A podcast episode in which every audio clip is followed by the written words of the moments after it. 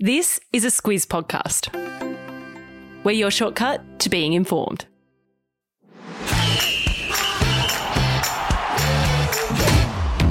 Good morning. This is Sport Today, your weekday sports news podcast that puts you ahead of the game. I'm Sam Ferris. And I'm Lucy Watkin. It's Tuesday, the 26th of July. In your sport today, Manly players protest their pride jerseys. The NRL admits a costly error. World records tumble at the world champs. And when robot chess goes very wrong. This is your sport today. We're kicking off today's show with a few rugby league stories because Monday was a very big day in the NRL. Uh, first, we're heading to Sydney's Northern Beaches, where seven Manly Sea Eagles players will not play this Thursday night after refusing to wear the club's inclusive pride jersey. Luce, what are the details here? So, yesterday morning, the Sea Eagles announced their players will wear a special jersey this round called the Everyone in League jersey, which has rainbow stripes to celebrate diversity and inclusiveness. But by the afternoon, there were reports that the Manly players had not been consulted about the jersey and that up to seven players might boycott Thursday night's game against the Roosters on cultural and religious grounds if they had to wear the jersey.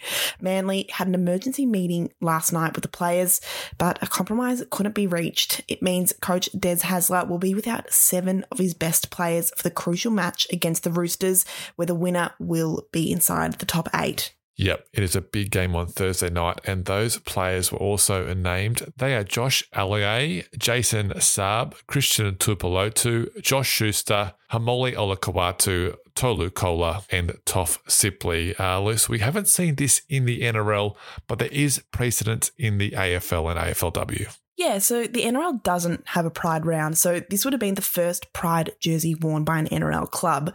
The Swans AFL team wear a rainbow jersey in their own Pride game, and there is a full Pride round in the AFLW competition.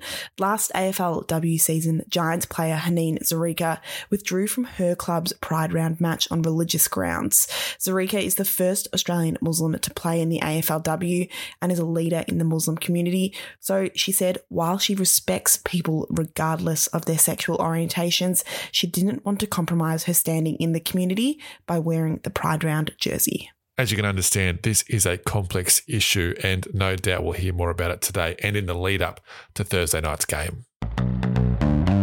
We've now got an update to the controversial finish in the Cowboys' one point win over the Tigers on Sunday afternoon. NRL football boss Graham Annesley fronted the media yesterday and said the league doesn't agree with the end result, Luce. No, not entirely. So Annesley said the league had reviewed the finish all yesterday morning and said it was within the rules for the Cowboys to use the captain's challenge at the end of the game.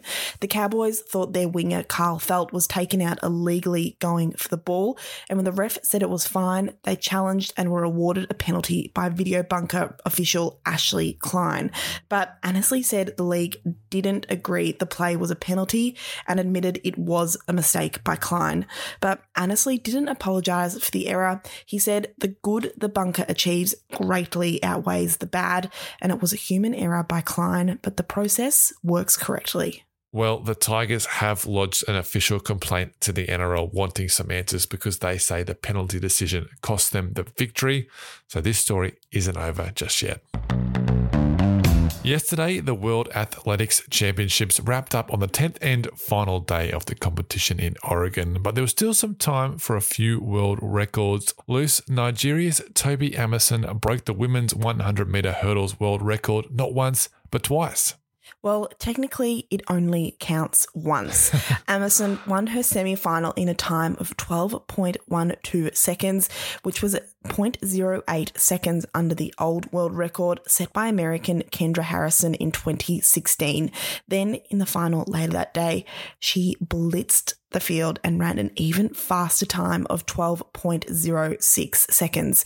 But that one was wind assisted, so it doesn't count as a world record. It was a big result for Amusan because she set a new world record and won Nigeria's first ever World Championships gold medal.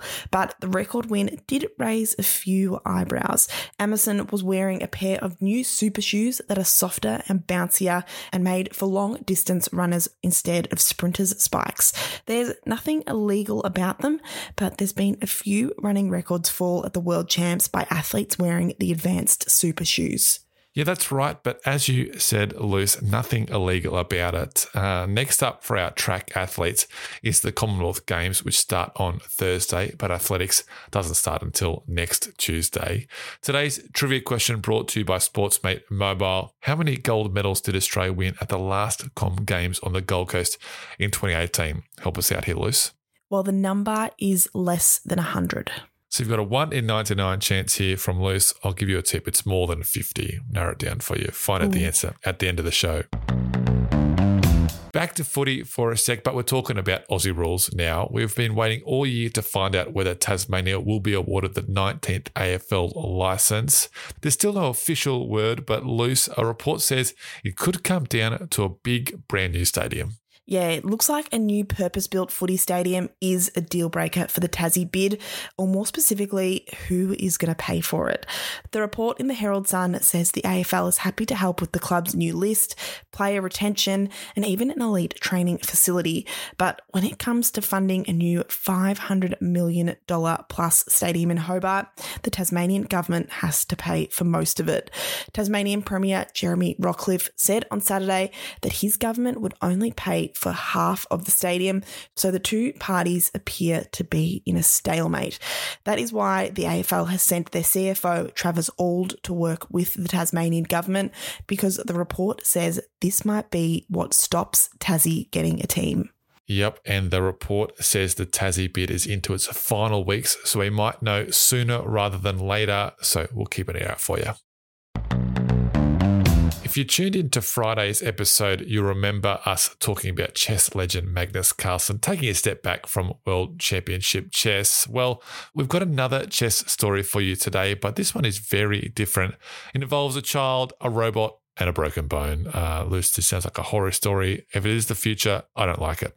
In the report I read, it said, of course, this is bad. And I think I agree with them. Yes. this happened in Moscow last week. A seven year old boy was playing a robot that looks like a mechanical arm. So, like something you'd see out of a Marvel movie like Iron Man. But when the boy acted a little too quickly after the robot's move, the robot clamped down on the boy's finger for what felt like ages and broke it. Footage of the incident has been released, and as you can imagine, the boy is pretty distressed, but reports say he is okay and returned the next day to play and finish the tournament. Yeah, Luce, that quote you read was from the president of the Moscow Chess Federation, which said the robot broke the child's finger. This is, of course, bad. Uh, I'll put a link to the video. It is a little bit distressing in the episode notes, so watch it with caution.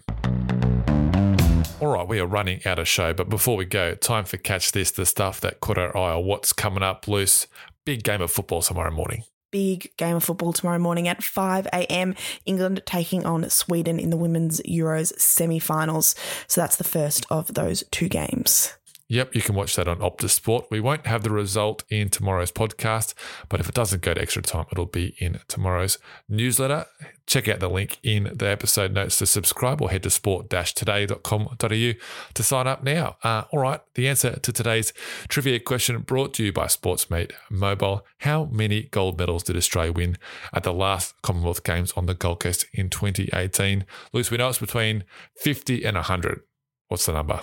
It is 80 gold medals. That's right, 80 gold, 59 silver, and 59 bronze, and expect a lot more gold medals in the Birmingham Games, which start on Thursday. All right, that is us done for today on Sport Today. Thank you so, so much for tuning in. Luce and I will be back with you tomorrow.